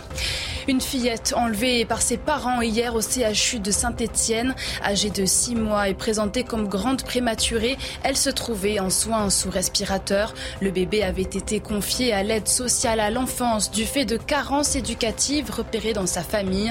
L'alerte enlèvement n'a pas été déclenchée. Selon le parquet stéphanois, le critère de la mise en danger de l'enfant n'était pas rempli. Avant d'évoquer euh, l'évaluation des systèmes d'éducation euh, en, France, euh, la Coupe du Monde de football au Qatar, c'est l'un des événements, sinon l'événement aujourd'hui avec ce match à 17h, France-Danemark dans moins d'une demi-heure. Donc, durant cette année 2022, l'équipe de France a perdu deux fois contre les Scandinaves en, en Ligue des Nations. Mais Mathieu Rio, vous êtes avec les supporters français dans un café, dans un bar à Paris. Les supporters des Bleus sont-ils confiants? Et, c'est là où on aura vraiment besoin de dans les Eh bien écoutez, ils le sont évidemment, ils sont prêts à supporter euh, leur équipe et vous le voyez, il y a déjà pas mal de monde alors que le coup d'envoi se euh, rapproche entre la France et le Danemark. Je suis avec Paul qui est un supporter, vous voyez juste ici. Qu'est-ce que vous attendez précisément de ce match Paul? Eh ben on attend une équipe de France euh, solide à la hauteur de l'effectif. moi je pronostique au moins 1-2-0 avec deux buts de Giroud. Euh, parce qu'on l'attend, il a été fort euh, jusque-là et, voilà, un bon joueur. Il faudra montrer un autre visage que euh, lors des deux derniers matchs contre le Danemark où la France, on le sait, a perdu. oui, effectivement, c'est exactement ça. Très bien. Alors il y a un parieur parmi nous. Regardez ici, Johan. Qu'est-ce que vous avez parié pour ce match? Quel est votre pronostic? Petit prono, je pense un bon 3-1 pour, pour la France, dont un de Giroud et deux de Kylian. Super. Alors vous voyez, comme je vous le disais, les supporters sont chauds, ils veulent à tout prix que la France gagne ce soir. La victoire est très importante puisqu'elle serait synonyme de qualification pour l'équipe de France. On attend plus de 400 personnes ici dans ce bar et vous voyez, eh bien ça se remplit encore et toujours des personnes qui continuent de rentrer et l'ambiance commence vraiment à monter ici. Hein. Mathieu Rio en direct de ce bar à Paris qui va vibrer pour les Bleus aux côtés de Jules Bedeau pour les images. Et vous avez euh, constaté, Ludovic Toro, qui a euh, un supporter qui a le même pari, le même oui que vous. Hein. Comme quoi les grands esprits se rencontrent. voilà, les experts sont là. en France. Au moins deux. Au moins deux. On tient l'avis du gouvernement. 2-0. Ah, vous avez dit 2-0 oui, la ministre a dit 2-0. Ah, et vous, vous avez, vous avez dit Ah, pareil que la ministre, monsieur le député. Ne pouvez pas vous décider. Je me range derrière Au moins deux buts d'écart, en tout cas, pour les, pour les Français. C'est une très bonne chose. Le match est accessible sur Canal Play. Le ministère de l'Éducation a publié hier les résultats des évaluations des élèves en classe de CP, CE1 et 6e qui se sont déroulés en septembre. Des résultats qui étaient très attendus, notamment pour les 6e, qui est une classe qui est qualifiée de charnière par le ministre Papendiaï. Des résultats moyens, comme nous l'explique Quentin Gribel. C'est un rapport particulièrement attendu par Papendiaï. En classe de 6e, seuls 55% des élèves atteignent un niveau satisfaisant de lecture. Le score moyen des évaluations en français est lui en baisse, 256 points en 2022 contre 260 en 2021. En maths, la part des 6e en difficulté a légèrement augmenté, plus 1,1 point en un an. Des conclusions qui ne surprennent pas cet enseignant. C'est quelque chose de connu et euh, il y a des années euh, et des années qu'on a perdu des, heures d'enseignement en français et en maths. Donc il faut euh, remettre euh, ces heures qui ont disparu et ça permettra d'améliorer les choses. Toujours plus de cours, pas forcément la solution selon la déléguée générale d'SOS Éducation. On est le pays qui a le plus de nombre d'heures d'enseignement de français et de mathématiques. Donc déjà commençons par appliquer les méthodes qui fonctionnent, qui ont fait leurs preuves, pour que chaque enfant qui quitte le primaire quitte le primaire en ayant une maîtrise parfaite de la lecture, en maîtrisant l'orthographe et la grammaire, euh, en maîtrisant évidemment les connaissances fondamentales en mathématiques et en arithmétique. D'après Papendiaï, 20% des élèves de 6e sont en difficulté ou en grande difficulté. Pour contrer ce phénomène, le ministre devrait faire dans les prochains jours des annonces quant à sa réforme des collèges. Voilà, effectivement, dans l'attente d'une réforme du collège, des collèges, euh, Ville de la Rochère, quels sont vos enseignements? Qu'est-ce que vous retirez de ces, de ces résultats? Qu'il y a notamment 45% des élèves en sixième qui ont des problèmes pour la lecture c'est tragique, c'est dramatique pour eux-mêmes et pour la France. Et ça veut dire que la chute du niveau scolaire se poursuit. Et moi, je suis effarée euh, parce qu'à chacune de ces prises de parole, Papendiaï euh, est en retrait. Et il, en gros, c'est pas de vague, ça va pas si mal, vous inquiétez pas. Et cependant, là où il a mis sa volonté depuis le début de, euh, sa prise de responsabilité, euh, c'est sur l'éducation sexuelle. Ah, alors là, là, il veut être très volontariste, là, il veut qu'on en fasse partout, là, il veut qu'on en fasse davantage, là, il met de l'énergie. Alors, il faut savoir que ce qu'appelle l'éducation sexuelle, l'éducation nationale, c'est une éducation euh, à une certaine euh, propagande liée au wokisme, au genre, et qui est la lutte contre les stéréotypes de genre. C'est la poursuite des fameuses ABCD de l'égalité de Najat Vallaud-Belkacem il y a quelques années. C'est pour ça que, c'est notamment pour cela que je trouve ça inacceptable. Et par ailleurs, que ne met-il toute son énergie euh, euh, pendant ces années au ministère si au moins il pouvait faire appliquer, euh, faire mettre en œuvre la méthode alphabétique pour apprendre à lire et à l'écrire à écrire dans tous les établissements français publics, ce serait déjà énorme. Parce qu'on sait aujourd'hui, euh, il y a eu une étude il n'y a pas très longtemps, que c'est encore la méthode semi-globale qui est utilisée presque partout dans le public et, elle est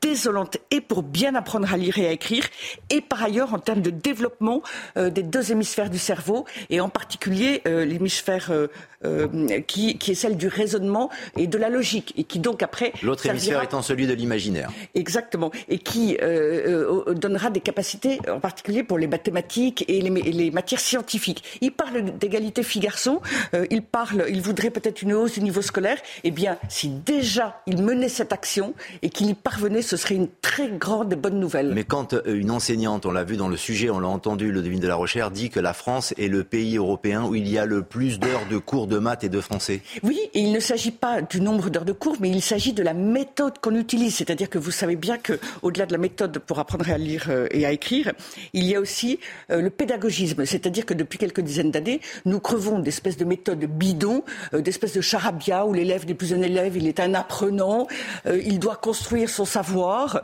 euh, il a à peu près autant à apprendre au professeur que le professeur à lui apprendre. Tout ça, c'est bidon et on en voit les résultats. Et là, il y a une petite révolution à faire. Mais surtout, je pense, je crains qu'on ne puisse en demander trop à M. Papendiaï. Visiblement, il est dépassé par, le, par sa tâche. Il veut faire une réforme quand même. Non, mais ce que je veux dire par là, c'est que c'est plutôt un esprit universitaire euh, il n'est ni un politique ni un pédagogue. Il n'a jamais enseigné. Et donc je pense que si réellement je suis sérieuse, si déjà euh, il changeait et il, euh, si tous les élèves avaient la grande chance d'apprendre avec la méthode alphabétique, ce serait formidable. Moi, mes enfants, ils ont appris suivant les deux méthodes selon les écoles où ils ont été. Et je peux vous dire que la différence est alors peut-être une méthodologie pédagogique a, changé, mais la réforme des collèges aussi en question. Là, c'est sur ces résultats que Papendiaï, le ministre de l'Éducation, veut, se baser. Je, vais juste d'abord préciser hein, qu'il est évidemment faux que Papendiaï passe la majorité de son temps à traiter les sujets d'éducation sexuelle à l'école. C'est peut-être quelque chose qui est le plus évoqué dans les médias, mais c'est évidemment pas son, c'est évidemment pas le cœur. Ce n'est pas le socle de l'éducation. Euh, voilà, c'est pas le socle de son travail, c'est pas ce sur quoi on, travaille à l'Assemblée. Il ne sait pas parler visiblement de ce qui apporte vraiment pour lui. Ce que, il parle aussi de la question du racisme. Ce que je veux dire à côté de ça, c'est que euh, pour l'école, il y a effectivement un chantier, euh, un, chantier à prendre qu'on a commencé à prendre. D'abord, euh, je vais rappeler le, dédoublement des, des, classes, des petites sections. Dans les ZEP. Ça dans les ZEP, évidemment. Et ça a donné des résultats qui, les, résultats que vous donnez là sur, la, sur la, le niveau en maths, en français, mmh. c'est quelque chose qui est fait de manière générale. Et on le voit, une classe dédoublée et une classe qui a des meilleurs résultats. Donc on a commencé à le faire. Ensuite, je crois que la clé dans, dans, dans, dans, la résorption de ce problème, c'est le personnel, le personnel enseignant. Il faut les, on les a revalorisés parce que la manière dont ils étaient payés, c'était pas acceptable et ça créait une sorte de, de problématique pour les vocations assez peu de vocations. Une fois qu'on a des personnels qui se sentent bien dans leur travail. Il y a aussi la violence dans les établissements scolaires qui euh, rend peu Il, il y a un sujet qui, selon moi, est important c'est qu'un instructeur doit instruire. L'éducation, elle doit se faire à la maison. Euh, L'instructeur, on doit lui laisser le plus de possibilités possibles d'instruire et de se concentrer sur le cœur de son métier qui est d'apprendre à l'élève à lire, à écrire, à compter. Et ça, c'est un chantier qui est euh, certes important, mais sur lequel on, va mettre toute notre force et on a besoin d'y aller, on va y aller, on va mettre les moyens, euh, les moyens euh, intellectuels et financiers. Et, moi, c'est ça que j'aimerais que j'aimerais mettre en avant. Avez-vous le, sentiment, Ludovic Toro, que le niveau scolaire des, des jeunes Français n'est pas bon? Parce que Oh, attendez, ce qui est expliqué dans les résultats qui ont été communiqués par le ministère, c'est que certaines lacunes seraient dues à des perturbations liées à la crise sanitaire. Non, non, Cela peut s'expliquer aussi. C'est la crise sanitaire, je ne veux même pas en parler. Pourquoi je vais vous dire ça? Première Mais C'est chose. pour ça que je vous pose la question, Alors, Ludovic oui, Toro, parce merci. je sais que vous allez bondir. Non, je ne vais même pas bondir. Le problème qu'on a, c'est qu'on est la septième puissance mondiale économique et nous sommes classés 26e PISA. Ça veut dire qu'on a une différence entre les élèves, comment ils sont formés, et donc on va continuer à régresser, parce que c'est eux qui vont faire l'avenir et notre économie. Et tant qu'on aura son comblement, ça veut dire qu'on n'est pas à la hauteur au niveau éducation. On ne peut pas être 7e et 27e. Maintenant, quand vous mettez deux ministres aussi différents, un qui vire les maths, l'autre qui remet les maths, eh, on s'y reconnaît plus. Il faut être un peu, euh, avoir la même, c'est la même, c'est le même président. Il met deux ministres totalement différents. On est bien d'accord. On en met un qui était assez dur et l'autre, euh, excusez-moi. Mais il fait Je suis que d'accord. Je suis d'accord. fiche. Je suis d'accord qu'il Il parle d'éducation sexuelle de temps en temps, mais dans le PISA. Je l'ai regardé, il n'y a pas l'éducation sexuelle. Déjà qu'on remette la ma- le maths, le français et surtout, attention, nos enseignants doivent enseigner. Et aujourd'hui, ils passent des fois plus de temps à, faire de la dire à la classe calmez-vous. Attention, c'est pas facile d'être enseignant aujourd'hui. Ils ne font pas qu'enseigner. Des fois, ils se protègent. Vous l'avez bien vu récemment. Donc, aussi bien dans les hôpitaux que partout, il faut pouvoir faire son métier. Les médecins doivent faire le métier sans être mis en danger. Les enseignants, pareil. Donc, tout ce que je dis aujourd'hui, la différence entre la septième place et la 27e est inexcusable et on a un retard flagrant et c'est pas en changeant de ministre, surtout un qui est plutôt doux par rapport à l'autre qu'on va changer les choses. Mais je plus- souhaite le contraire, mais je vois pas les signes qui sont vraiment optimistes aujourd'hui. Il est obligé de s'occuper de la tenue islamique qui est de, de plus en plus portée dans certains établissements scolaires. Il est que dans le sociétal. Et en fait, il est déjà lui-même débordé euh, par les problématiques que vive la France, que vit la France. Et c'est pour ça que là encore, je dirais euh, qu'il faut réfléchir aux causes qui sont, div- qui sont diverses.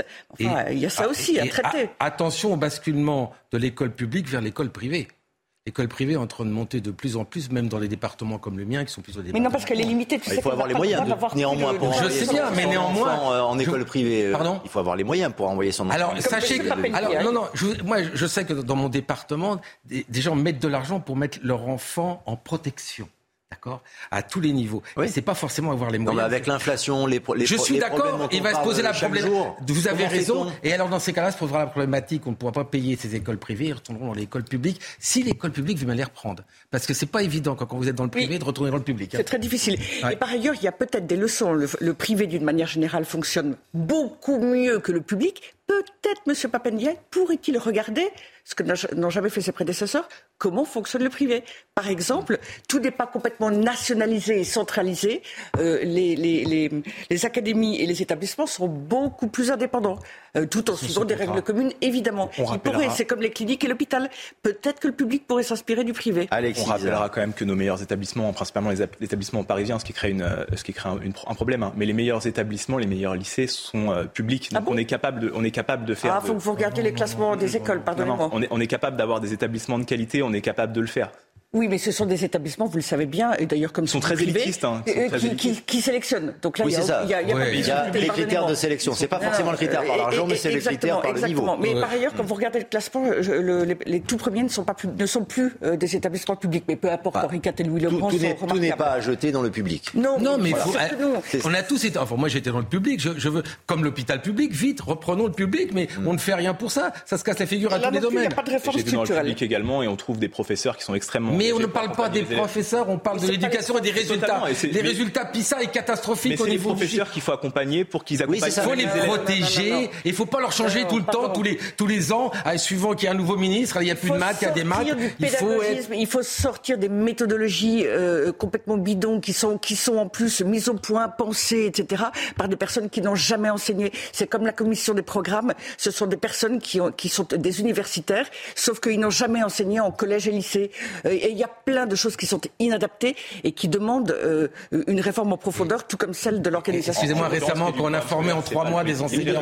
Et après Alexis Ouais. Et récemment, il y avait tellement peu de profs qu'on a fait en trois mois des. Excusez-moi, est-ce que c'est une qualité ça? Est-ce que c'est pas bientôt on va faire des médecins en six ans Oui, pour la rentrée, alors, Non, c'est vrai. lors de la dernière rentrée, Oui. il manquait des professeurs. donc on a fait vite, on a fait on les Si a maintenant- donc forcément, oui. ils n'ont pas la formation qu'ont eu les autres. Il y a une dichotomie en fait, Alexis. Isard, c'est-à-dire qu'il y a d'un côté la réforme pédagogique, le système pédagogique et la réforme des collèges, mais il y a aussi la reconnaissance du métier d'enseignant. Ce sont deux choses qui sont compatibles, mais qui sont vraiment différentes. C'est peut-être là-dessus que le ministre doit intervenir. Bien sûr, et c'est un chantier qu'on a, qu'on a entrepris en premier, en fait, hein, de, de, se rendre compte que l'enseignant le, est dans une situation qui est délicate et qui est extrêmement compliquée.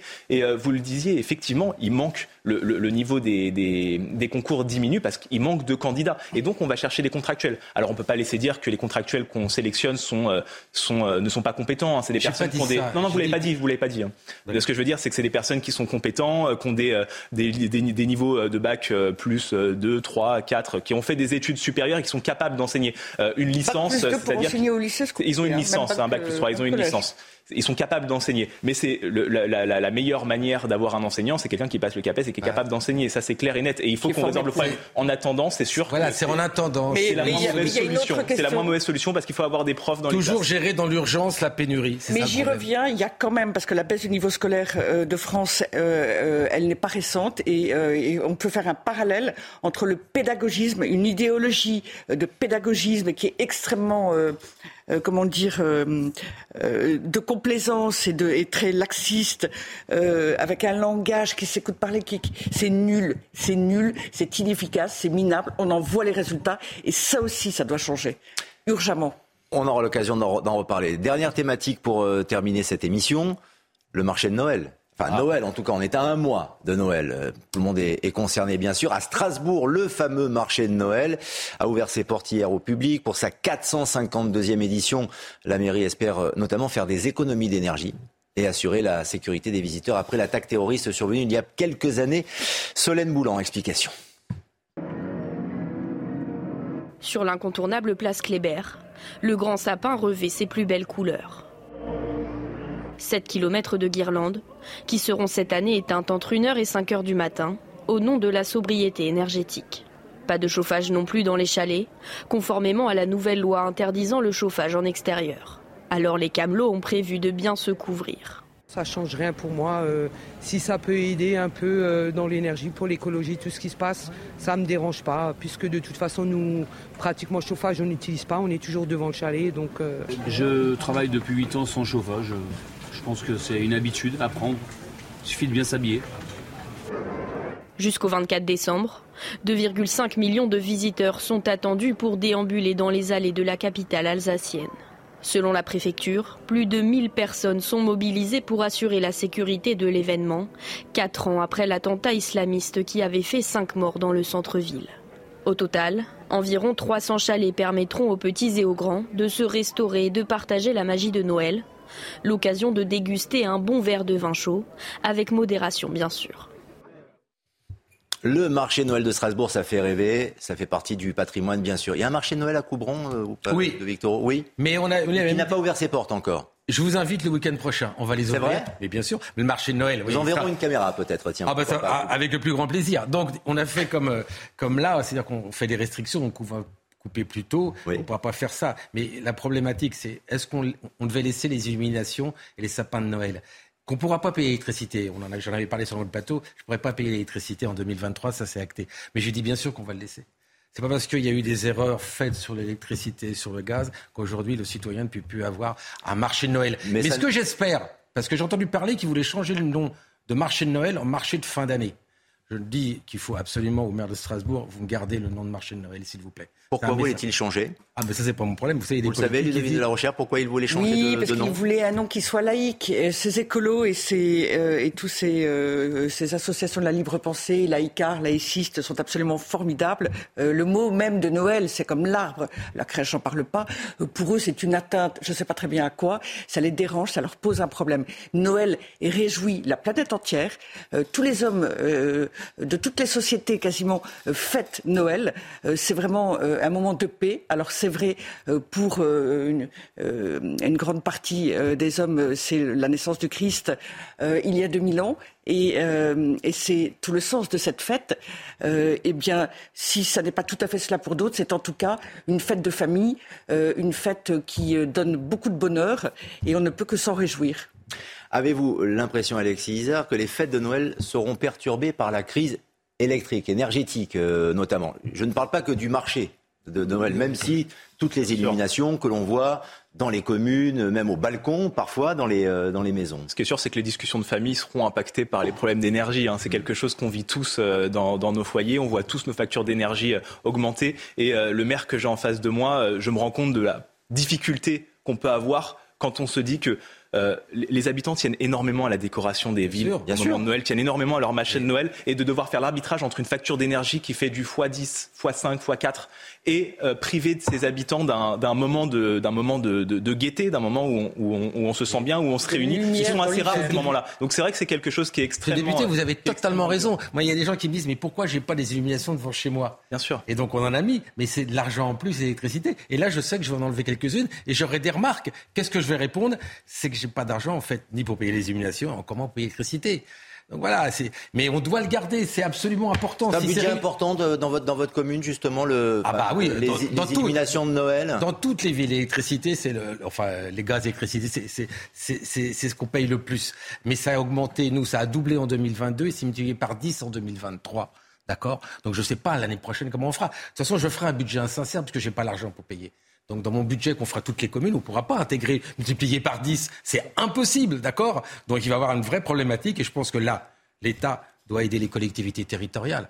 Parce qu'en fait, le, citoyen ne va pas aller voir... Euh, peut-être le député, mais encore moins le, ministre pour vous dire j'ai plus de décoration de Noël. Il va venir voir le maire. Et le maire, quand vous dire mais je comprends pas, il va dire mais je paye mes impôts, monsieur le maire. Comment ça se fait que j'ai pas de décoration? Et c'est là que se posera la problématique. Bien sûr. C'est vrai que ça peut passer pour de la futilité, Ludovine de la Rochelle, alors que ça n'en est pas du tout, ah dans, le quotidien, dans le quotidien des Français. Il y a la réalité économique et financière du porte-monnaie pour euh, chacun, chacun d'entre nous, en effet, qui est de plus en plus compliqué. Mais en même temps, euh, les, gens veulent continuer à rêver, euh, à leurs enfants pour qui c'est important. Bien sûr, pour le moral, le, le, mental, c'est important. C'est pas que pour les enfants, c'est pour toute la génération. D'abord, les illuminations de Noël, c'est de la lumière dans la nuit de l'hiver, et, et bien sûr, ça intervient euh, euh, Noël, c'est le moment de l'année où euh, le jour est le plus court de l'année. et donc, c'est un moment tout à fait particulier. Et l'homme ne vit pas que de nourriture et tout. Nous vivons aussi de l'esprit, c'est-à-dire des relations, de l'amitié, de l'amour. Et tout cela, c'est Noël. et les Lumières le symbolisent magnifiquement. Je pense que c'est absolument essentiel. Et d'ailleurs, on sait, parce que malheureusement, il y a eu un fou il y a quelques deux, trois siècles, Frédéric II de Prusse, qui avait fait cette euh, expérience. Un petit nouveau-né euh, qui est nourri, mais auquel on ne parle pas et qu'on ne prend pas dans ses bras, meurt. Et donc, euh, ce que crée Noël, cette chaleur, cette amitié, cet amour, est fondamental et il est tout autant euh, euh, que d'autres sujets plus, euh, qui peuvent paraître plus incontournables. Ça passe par les illuminations, aussi par cette tradition. Exactement. Mais le réchauffement climatique nous a enlevé la neige à Noël. Vous avez vu, il n'y avait plus de neige, d'accord. Hmm. Mais il faut surtout pas que nos restrictions au niveau énergétique nous enlèvent la lumière et les sapins. C'est aussi important que de donner des subventions. Il faut rêver. Il faut avoir des lumières. Non, mais le monde des lumières. Les lumières. Si on coupe les lumières, on coupe la vie. C'est aussi important que les allocations diverses et variées qu'on peut verser à nos concitoyens et qui en ont besoin. Euh, mais cette, euh, voilà, cette, cet esprit de Noël est très important. Mais euh, Alexis Isard, ces fêtes de Noël peuvent être aussi perturbées par l'inflation. Ok, les lumières, on y tient, mais la réalité économique, les Français vont réfléchir, ils y pensent déjà. à ce qu'il y aura à table le 24 décembre, les cadeaux qu'ils pourront, qu'ils pourront faire éventuellement. on risque peut-être de s'orienter vers des fêtes de Noël totalement inédites et pardonnez-moi pour le terme, mais un peu dégradé, au rabais. Alors, euh, on, fait le nécessaire, nous, pour accompagner euh, le, plus possible le blocage de ces prix-là. Hein. Nous, je vais vous dire, moi, je suis à la commission économique euh, à, l'Assemblée nationale. On a une table ronde. On surveille les prix, l'augmentation des prix, pour être sûr qu'elle soit expliquée au minimum sur l'ensemble des produits. Parfois, elle ne l'est pas. Parfois, elle l'est. Donc ça, c'est quelque chose qui est suivi. On essaie de faire en sorte que euh, bah, le, foyer qui va faire les courses pour son repas de Noël, bah, il ne se trouve pas devant des produits qui augmentent euh, contre raison.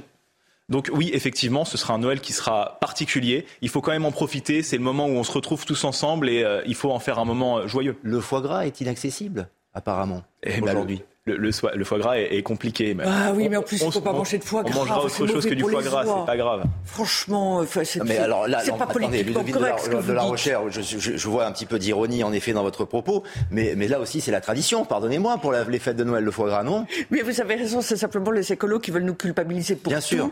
Euh, et qui, au lieu de s'attaquer aux vrais sujets qui sont absolument majeurs, je pense aux abattages industriels, euh, viennent s'attaquer à des tout petits producteurs et à des méthodes euh, qui sont, qui peuvent être faites en tout cas de manière la plus respectueuse possible des animaux. Et de toute façon, c'est la chaîne alimentaire fait que, à un moment donné, on arrive aux êtres humains qui eux ont besoin de manger des animaux mais euh, on doit le faire euh, sans être euh, inutilement cruel, naturellement. en tout cas, nous sommes rassurés, puisqu'à Strasbourg, le marché de Noël a ouvert. À Coubron, le marché aura lieu aussi, avec toutes les éliminations. Et avec CNews. Et avec CNews, bien sûr. Qui, Monsieur le député que j'invite aussi, d'ailleurs. Monsieur le député, vous êtes invité à Coubron. Seulement s'il y a CNews et l'écran que vous lui avez promis pour le Coupe du Monde. voilà. Il faudrait que la France soit. Bon, ça va être court en une semaine. Qu'elle batte déjà le Danemark aujourd'hui, et puis après on verra. on peut organiser ça, Il y a des conditions suspensives, d'accord. quasiment Noël. Nous serons tous à Coubron à la fin du mois. Que les choses soient claires. Merci infiniment, merci à tous les trois. Merci, de nous avoir accompagnés. Dans quelques instants, c'est Punchline avec euh, Johan Usaï. Et puis, vous pouvez revoir notre émission. N'hésitez pas sur cnews.fr. Salut.